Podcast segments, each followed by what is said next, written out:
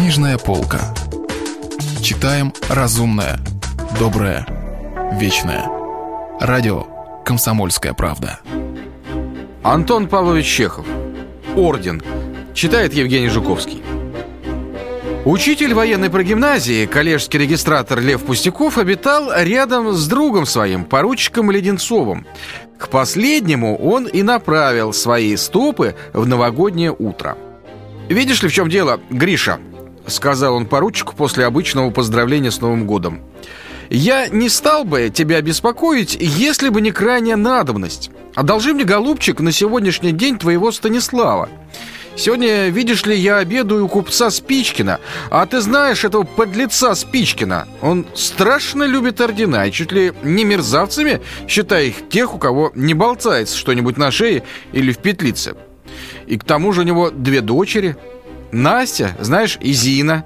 Говорю как другу. Ты меня понимаешь, милый мой? Дай, сделай милость. Все это проговорил Пустяков, заикаясь, краснея и робко оглядываясь на дверь. Поручик выругался, но согласился. В два часа пополудни Пустяков ехал на извозчике к Спичкиным и, распахнувший чуточку шубу, глядел себе на грудь. На груди сверкал золотом и отливал эмалью чужой Станислав. «Как ты и уважение к себе больше чувствуешь», — думал учитель, покрякивая.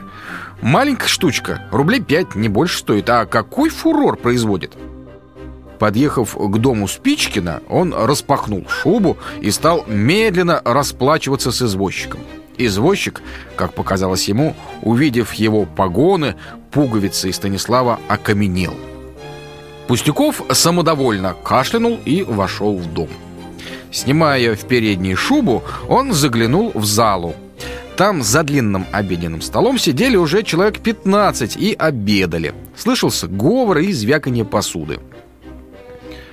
«Кто это там звонит?» — послышался голос хозяина. «Ба, Лев Николаевич, милости просим. Немножко опоздали, но это не беда. Сейчас только сели». Пустяков выставил вперед грудь, поднял голову и, потирая руки, вошел в залу. Но тут он увидел нечто ужасное. За столом Рядом с Зиной сидел его товарищ по службе, учитель французского языка Тремблян. Показать французу орден значило бы вызвать массу самых неприятных вопросов, значило бы осрамиться навеки, обесславиться. Первой мыслью Пустюкова было сорвать орден или бежать назад. Но орден был крепко пришит, и отступление было уже невозможно. Быстро прикрыв правой рукой орден, он сгорбился, неловко отдал общий поклон и, никому не подавая руки, тяжело опустился на свободный стул, как раз против сослуживца француза. «Выпивший, должно быть», — подумал Спичкин, поглядев на его сконфуженное лицо. Перед Пустяковым поставили тарелку супу. Он взял левой рукой ложку, но, вспомнив, что левой рукой не подобает есть в благоустроенном обществе, заявил, что он уже отобедал и есть не хочет. «Я уже покушался», «Мерсис», — пробормотал он. «Был я с визитом у дяди, протеерея Елеева, и он упросил меня того пообедать». Душа Пустякова наполнилась щемящей тоской и злобствующей досадой. Суп издавал вкусный запах, а от паровой осетрины шел необыкновенно аппетитный дымок. Учитель попробовал освободить правую руку и прикрыть орден левой, но это оказалось неудобным. Заметит, и через всю грудь рука будет протянута. Точно петь собираюсь. Господи, хоть бы скорее обед кончился. В трактире уже пообедаю.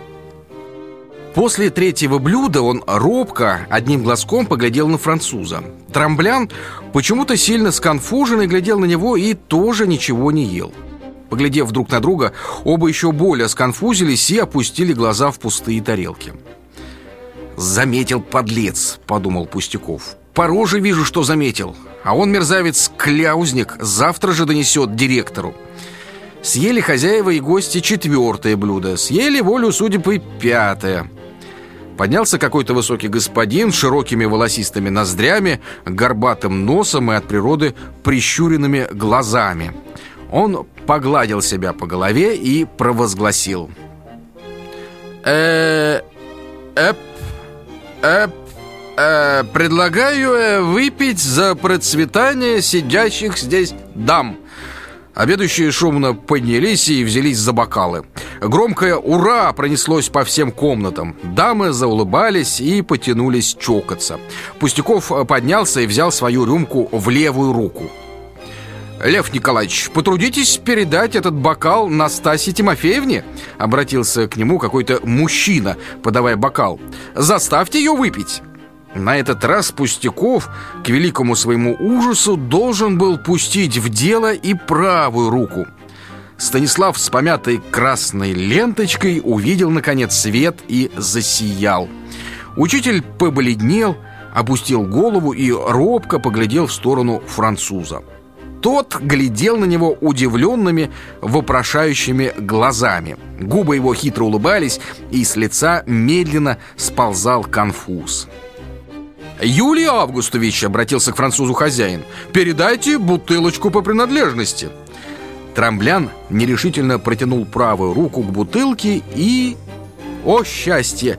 Пустяков увидал на его груди орден И то был не Станислав, а целая Анна Значит, и француз сжульничал Пустяков засмеялся от удовольствия, сел на стул и развалился Теперь уже не было надобности скрывать Станислава.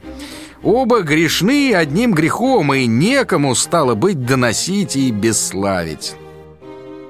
А... Хм... Промычал Спичкин, увидев на груди учителя орден. «Да-с», — сказал Пустяков. «Удивительное дело, Юлий Августович. Как было мало у нас перед праздниками представлений. Сколько у нас народу, а получили только вы да я. «Удивительное дело!» Трамблян весело закивал головой и выставил вперед левый лацкан, на котором красовалась Анна третьей степени. После обеда Пустяков ходил по всем комнатам и показывал барышням орден. На душе у него было легко, вольготно, хотя и пощипывал под ложечкой голод.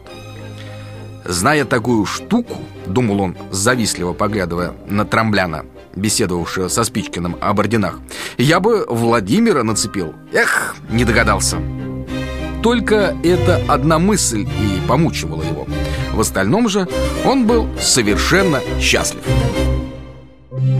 Если вы пропустили главу любимого произведения или хотите послушать книгу целиком, добро пожаловать к нам на сайт kp.ru слэш радио раздел «Книжная полка».